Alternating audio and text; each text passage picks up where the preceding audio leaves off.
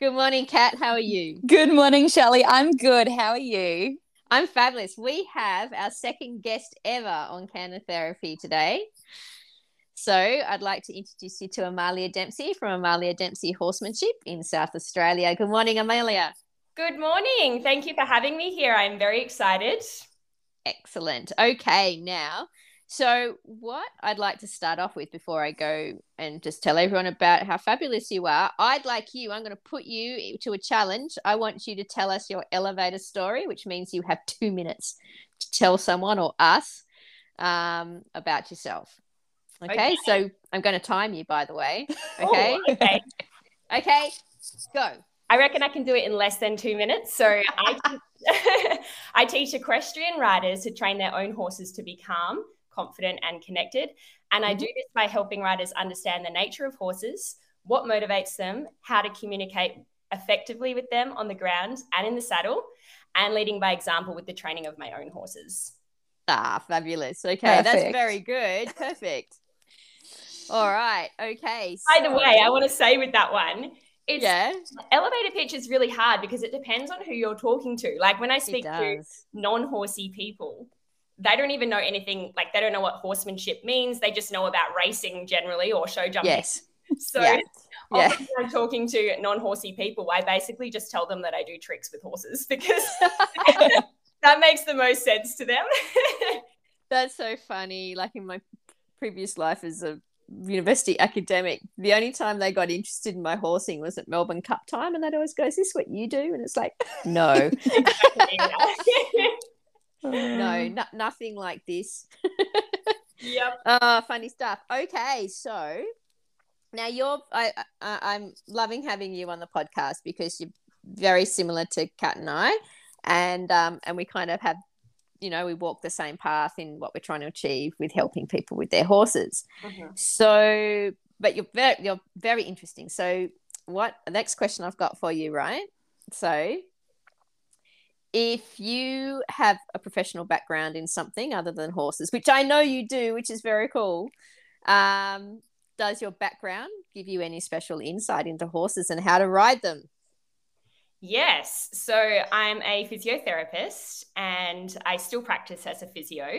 Um, and I have been doing that for about seven years now. So, yes, this has helped me in a big way with training and riding horses, but also teaching people. So I'll talk about the different aspects of physio and how that has helped me. So obviously, the anatomy and the biomechanics side of things for both horse and human has helped me dramatically. Um, so much so that it's kind of I forget that other people don't understand that now. So I really have to break it down for people.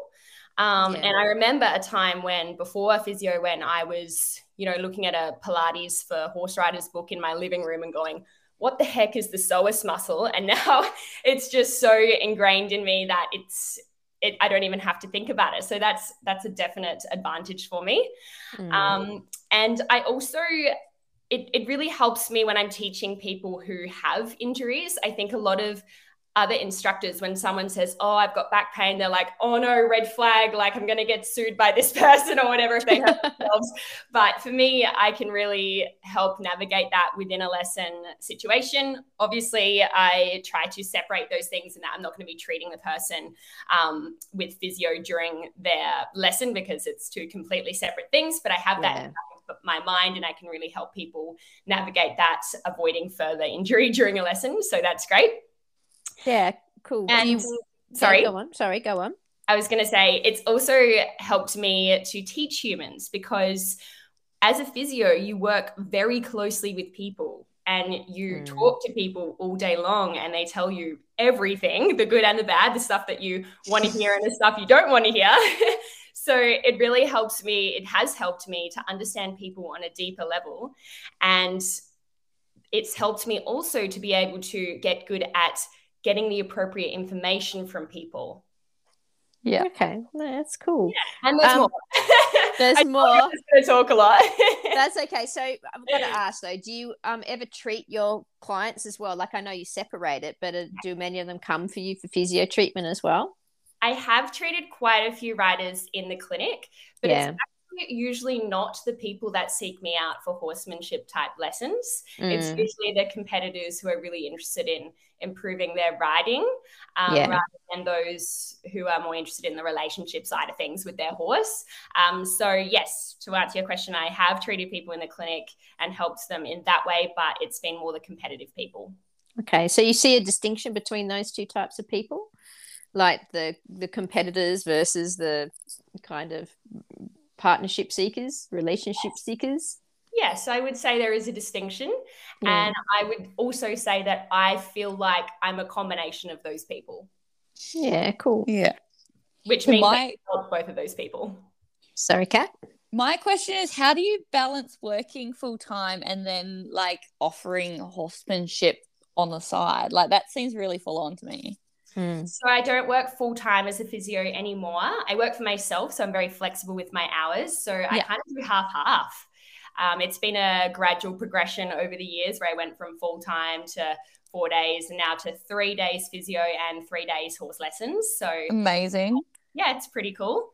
Um, but yeah, I I really enjoy both worlds, and I think the physio background has really given me a, a good insight into quite a few areas that has helped me with horses and people. And I also want to mention pain Mm. science because that is something that has really changed and influenced the way I think about horses and pathology. So Yeah.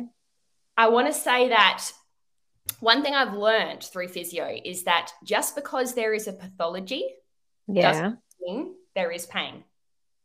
Okay. Yep. And just because there is no pathology Yeah. doesn't mean the horse isn't in pain. Yeah. Very true. So this is something I think is not understood well in the horse world yet. And I think people can really be hyper focused on pathology and not taking Yeah. the whole context and function of the horse. Yeah, very true.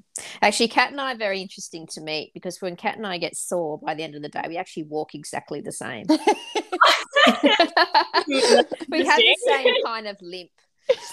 I don't know that mine ever goes away. yeah, and mine, yeah, it's quite funny. It's like we obviously got the same injury. yeah, that's really interesting. so when you meet us, yeah, you can sort us out. We've obviously got the same thing because it's, it's funny. funny It's to like, say that because often, you know, my husband and I will be out and about and I'll, you know, subtly point someone out and say, oh, they've got back pain, sciatica, or they've Yeah. got a problem, Mm. or they've got a foot problem. And then, you know, we, sometimes we might end up speaking to those people and they'll say exactly what I have said the problem is. really, it's pretty cool. that's funny. All right. Hey, so can you tell us like a significant light bulb moment that you've had with horses that really changed the way you did things? Like how you got on this journey from being a competitor to actually exploring, you know, the relationship side and horsemanship side? Sure.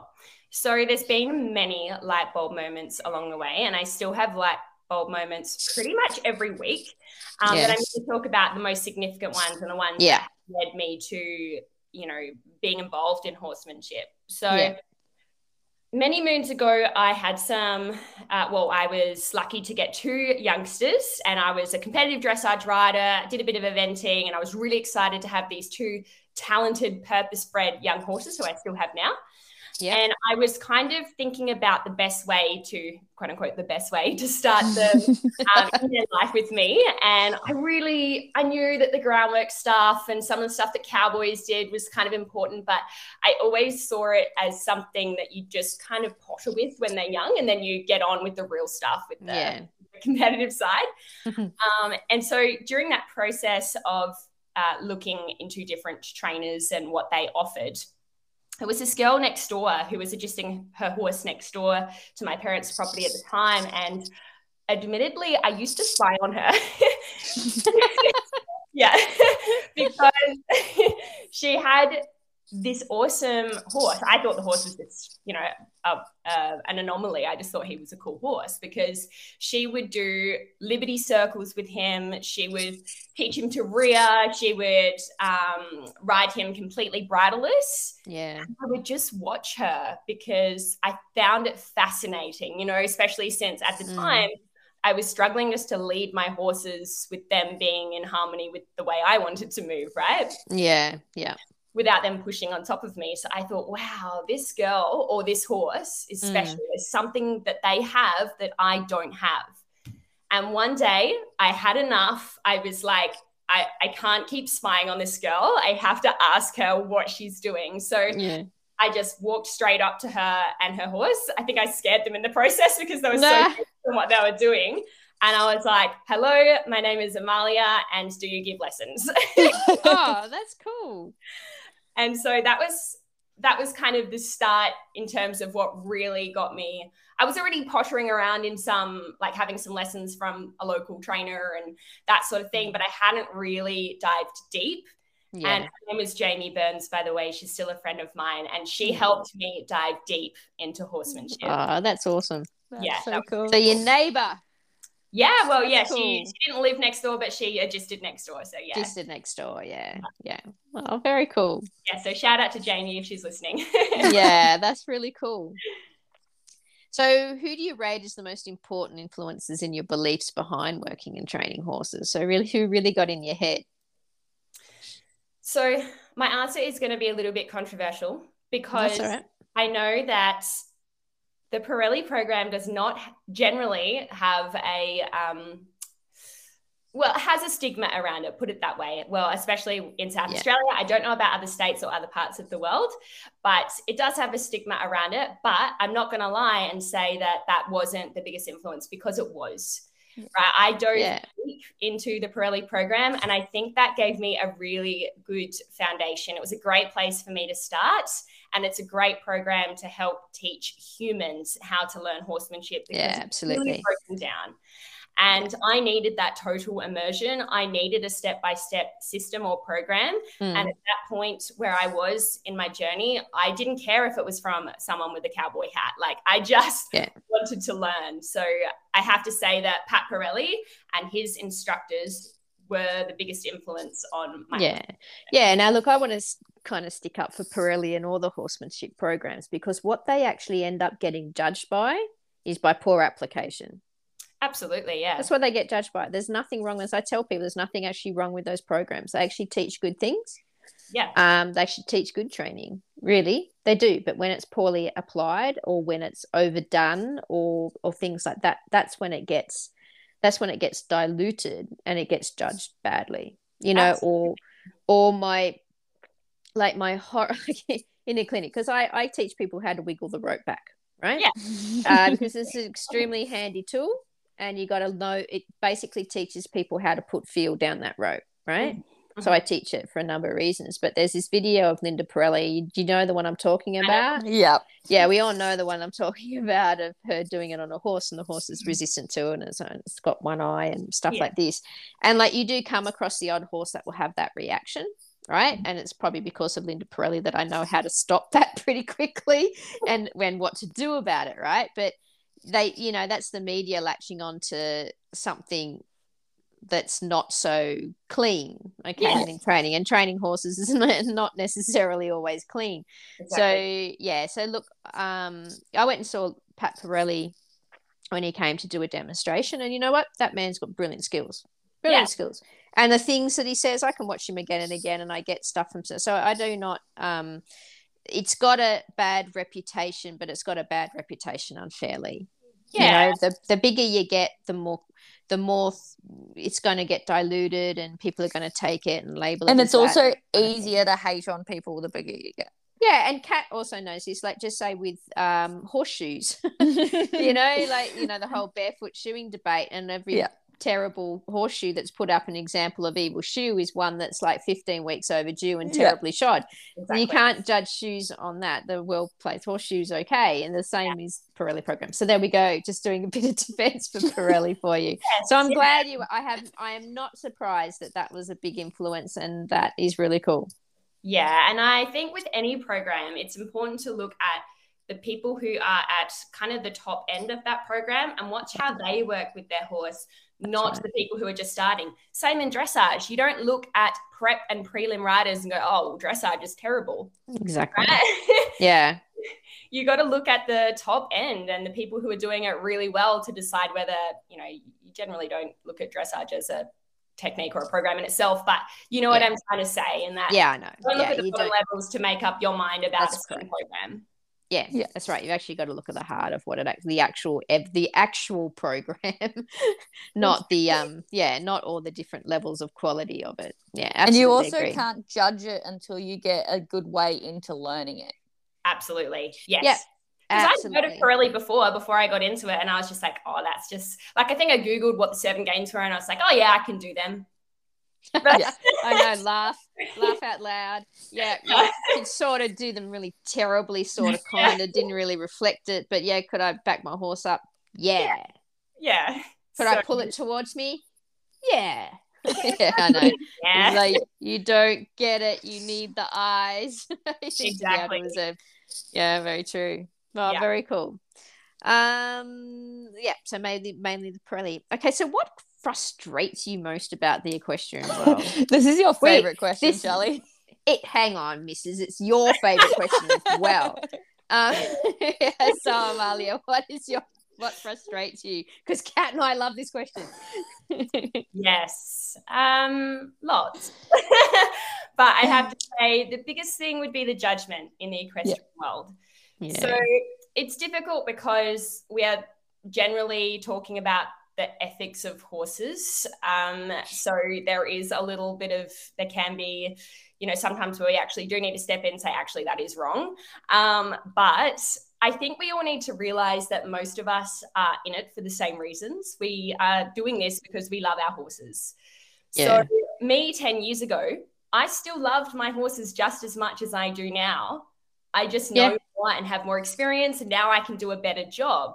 And at that time, I was not ready to change. That's so correct, Who am yeah. I to, to sit here where I am today and Yeah. judge someone who is who's in my shoes that I was 10 years ago? Yep, that's correct. Yeah. It's amazing when you can see things that other people can't see. So yeah, I really love that. Um, yeah, I really love that attitude. That's really cool. Yeah. So it's the judgment, but really the judgment's coming from the hell of a lot of insecurity and a hell of a lot of beliefs and stuff that are not so cool out there. But also a whole lot of people that can't see. yeah. Mine can only see what you know to see, and they can't see. It's like when you're looking at those seven games, going, "Yeah, sure, I can do that." Yeah. you know, no problem. Exactly. Ah, and I, okay. and I've been through being in a quite a judgmental place when I got into horsemanship because I thought, Yeah. oh, what I do is the best and this is the only right way to train a horse now. But now, on reflection and going through a little bit more on my journey, I go, actually, I just can't be in that place anymore because there is no one right way. Everyone's only doing their best. And who am I to mm. sit back and judge what others are doing when everyone's just trying to do the best for their horse and they love their horse? Yeah, that's very true. It's kind of like Kat. I got to ask Kat this question as well. So, what I have found in life and through my journey, you actually get less and less, not argumentative, but you just you listen more. Yeah. you don't. You yeah. So, so what you're going to say, Kat? I was going to say, you don't offer your opinion very much. You're just kind of there to Yes. observe and it's interesting. And Yeah, you've yeah. It's like well, with me, I'm very cognizant of being asked my opinion. Yeah. Yes. I don't just give it anymore. Uh-huh. You know. That's something I had to learn as well. Yeah. But hell, when I do, I'll crap on. No. So- all right. If you ask a question, then you can just open up and Then open up two- the can of worms. yeah. as you say. That's right. Can of worms opens up and I can rant for hours. Okay. All right. Yeah. So, so Amalia, if you could change one thing people understood about horses, what would it be? It would You got to be that in general, horses do not have the same needs as us. Mhm. And that I think that people should think of the world through their horse's perspective. They are prey animals. They're motivated by safety, comfort, social interaction, and food.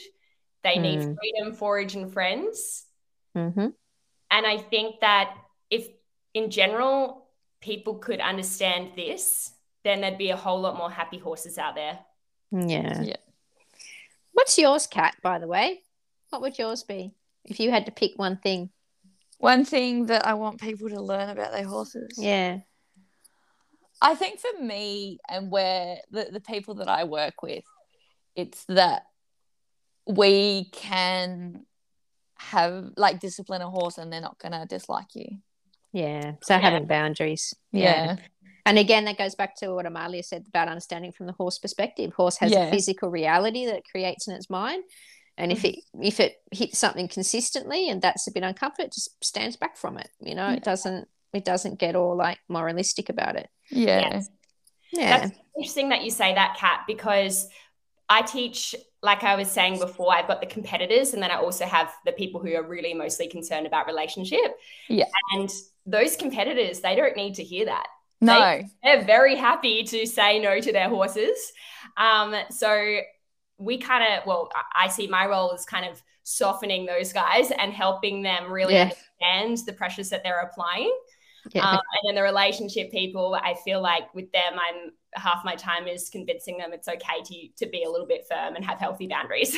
Absolutely. So for me, working as a farrier, I don't have problem working with the competition horses. I'm more than happy for them to work with them how they want, and I just go in and get my job done. Yeah. The problems I have in my job are normally with the relationship kind of owners when they don't set strong enough boundaries. How Yeah. interesting. Yeah. yeah there you go yeah because they're putting like a yeah they're not understanding a the importance of boundaries but boundaries are important just in they're, they're so important they are what make relationships Yeah. but then because relationship but boundaries are communicated differently from horses that's what they struggle with that's my 20 cents worth anyway Yeah. And sometimes I look at competition horses and I think, I think they're pretty happy. They know Mm. their job. They understand the press, like, you know, not every competition horse. They understand the aids, the cues that the rider's using. They do their job, the rider gets off, and then it's happy days. yeah Whereas but sorry Amalia, that grey zone, horses Yeah. can be confused and they're like, one day my owner is strict and firm because she's worked up enough courage to do that. And then the next day she's loving on me and giving me treats all the time. Like, which is it? Yeah. yeah. Although sometimes I've got to say with the competition horses is that they're dead obedient under saddle, but as soon as you get off them, because the lack of just say ground handling skills and that kind of knowledge, then the horses are all over the shop. Yes. And they actually can be more anxious on the ground than under saddle because they get they get consistency under saddle, but no consistency on the ground. So that can also happen as well. Absolutely. And I've been there. And that's why previously, when my horses were, you know, um, tense, nervous, anxious, I just hop on Yeah. them. That's where my skills were, to be perfectly honest. Yeah, I was a better rider than I was on the ground. Yeah, interesting. I just yeah. lacked that, the ground skills. So I think a lot of competition riders or just equestrian riders in general could do a way better job if they just fill in those gaps that they have on the Hmm. ground. yeah, true. So did you find that your horses were better when you filled in those gaps? Yes.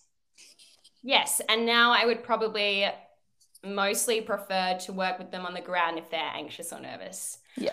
I still think you can work with a horse when they're anxious or nervous when you're on them, but you need to be a really skilled rider. yeah yeah you need to know what you're doing. And you need to be able to keep thinking. So you need to be able to not completely triggered by it yourself yeah. Yeah, you can't be nervous yourself. yeah. All right amalia if you could go back in time and tell yourself something when you first became a professional clinician what would it mm. be what wisdom could you give your your little self that went out there and you know started helping people I would what say would you like two things. yeah Humans are harder to teach than horses. yep. yeah bless them And yeah, and you know, sometimes there's a mismatch in a lesson situation where the horse is clearly bored, but the human needs more repetition and needs us to go really slow so that they can learn. So, unfortunately, sometimes the horse has to go through that because the human has to learn. yeah. Um, so I would say be okay with that. it's going to frustrate you, but be okay with that. and I would say, don't forget what you already know. So I came, as you know, from a competition background. And when I Yeah. got into horsemanship, I was so immersed and so eager to learn and so convinced that this was a quote unquote better way to be with horses that I disregarded a lot of the experience and skill I already had. Yeah. yeah. Yeah. It's then, yeah. So for me personally, I went down the horsemanship route, of course, as well. And then it was like at the end of it, I was like, oh, I've got a horsemanship horse. I wanted a dressage horse.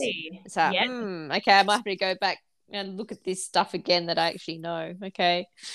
Yeah, interesting. Yeah. All right. So, how do you think having horses in your life helps you? How's in many you? ways. Yeah. So I think that it really helps me to grow and develop as a human because I'm continuously striving to be better. And Yeah. all those lessons are both horse and life related, not just horse related. Yeah. So they have a self development kind of meaning, or at least that's how I interpret it. They teach me patience when things don't magically happen overnight as I want them to. Yeah. They humble me when I think things should go a certain way and they don't. Yes. especially in the clinic when I'm supposed to be the experienced instructor, and it's like, oh, this horse isn't responding how I thought it would. yeah. There's that moment of like, uh oh. uh oh. yeah, it's all good. and uh, I think that they help me experience nature because I think nature is really good for the soul. And obviously, horses live outside. So I spent a lot of time at the beach and the forest and out in their paddocks. And I think that really, that's really therapeutic for me. Yeah, I I remember when I was still an academic, like around my chair was always this little ring of hay, like in the office. And the other little thing I noticed was like, you know, people come in from like on Monday morning and we'd all be talking about how your weekend was. And, you know, the most exciting thing most people did was go shopping or Yeah. go out to dinner or something like that. And I'd bloody ridden trails and I'd gone to the beach and and I'd gone a competition and I'd done all these things, you know, like I I just yeah, I always just looked at them and go, you know, like I don't know. I think wow, your most exciting thing you went to the shops, you know, and I always felt a little bit sad, you know. It's just like you should be out there in nature and and doing stuff and I always felt really lucky that I had horses in my life. Definitely. Exactly. And I'm always reminded of that when I talk to a non horsey person and they go, Oh my gosh, it's my dream to ride a horse one day. Like, oh my gosh, I take it for granted that I can ride every single day at these Yeah. beautiful beaches in the forest, even at home on my lovely arena. Like, it's just, yeah, it, we need to remind ourselves that we're so lucky to be involved with horses. Yeah, definitely. Okay, so Amalia, if you could go and spend a day with any other horse person, who would you pick and why? I thought about this question quite Yeah. deeply because there are so many horse people that I really respect and admire. But there are many great riders, but there Mm. aren't many great philosophers or teachers or people who really think deeply about Yeah, what they do and why they do it. And so for these reasons, I've chosen Karen Rohlf. Yeah, Yes. very cool. Very, very A cool. big influence on me and I think that she's a fantastic writer, but she also is great at explaining why she does what Yeah. she does and how to do it. And. I think I'd get more out of a day with her than some of the writers that I think are great at writing, but, Yeah. it's so innate and so natural for them that they probably wouldn't give me the answers. They wouldn't satisfy me with the answers that they'd give me, I don't think. Yeah, no, that's very, very true. Yeah, what a great pick. Yeah, Karen Rohlf's simply, simply brilliant. Yeah, I think a similar background to me in that she uh, had that competitive background and then found natural horsemanship, and it was Parelli. So, yeah, I think um, she combines those two things now in her own way. Yeah. So, she's not a Parelli professional, she's created her own kind of system, and she's been Yeah. successful not only with horses but also in business. So, I'd Yep. really want to pick her brain for a day. I think that would be awesome. yeah, no, definitely. What a great pick. Yeah, I think one of my most proudest moment was when when she actually shared one of my videos to her page. It was like Oh, I've made it. That's awesome. like I've made it. Yeah, Yes. no, that was really cool. That was so um because I it, it was in like a transformation, like I'd taken a horse that was really wild and I you know, I kind of managed to basically some snapshots from my um iPhone like put together but I also she's a great influencer for me as well like I've got all her books and her videos and everything like Mhm. that Mhm. and it's just like there's a number of quotes that she says that are very important and I'd actually put them in the little video that I made so I think that's why she shared it Yeah, very because cool. someone did but it was just like yeah I've made it in life Karen Rohlf has shared my video. I was so proud. I know the other day she actually commented on one of my photos of me riding one of my horses bridleless. Oh, All she beautiful. said was lovely, and I just died. I was like, Karen Rohlf, yeah, yeah, yeah. That's right. my horse, my life is complete. Just starstruck moment. oh, that's funny. I also had uh, my other claim to fame is Ray Hunt's wife commented Ah, on a um, blog that I had written, and that was like, "Oh, I've even made it double on Karen Rohlf and Ray Hunt's wife." okay, that is very cool. Wow. yeah, it's funny. Oh. Amazing. anyway, wrap it up. But it's been um, fabulous talking to you, Amalia. Um, Yes, now, where can people find out more about you? So I'm probably most active on Instagram at Amalia underscore horses, but you can also find me on Facebook, Amalia Dempsey Horsemanship or amaliadempsey.com. Yeah, awesome. Okay, it's been lovely talking to you, and lovely talking to you as always, my dear cat. And, Thank you, Shirley. um, Thank you, yes. Amalia. Okay, guys, you have a good day, and we'll speak soon. Sounds you. good. Okay, Bye. Bye. Thanks for listening to Canter Therapy. If you enjoyed the episode, please make sure you leave a rating and a review where you're listening to this podcast. If you'd like to find us on Facebook, we're at Canter Therapy Podcast. You can find Shelly on Facebook at Dr. Shelly Appleton Horse Training Coach, or she has a fantastic group called Calm, Willing, Confident Horses where she's been doing weekly lives. If you'd like to find me on Facebook or Instagram, I'm at Forenza Park. Have an amazing week, guys, and make sure you hug your ponies.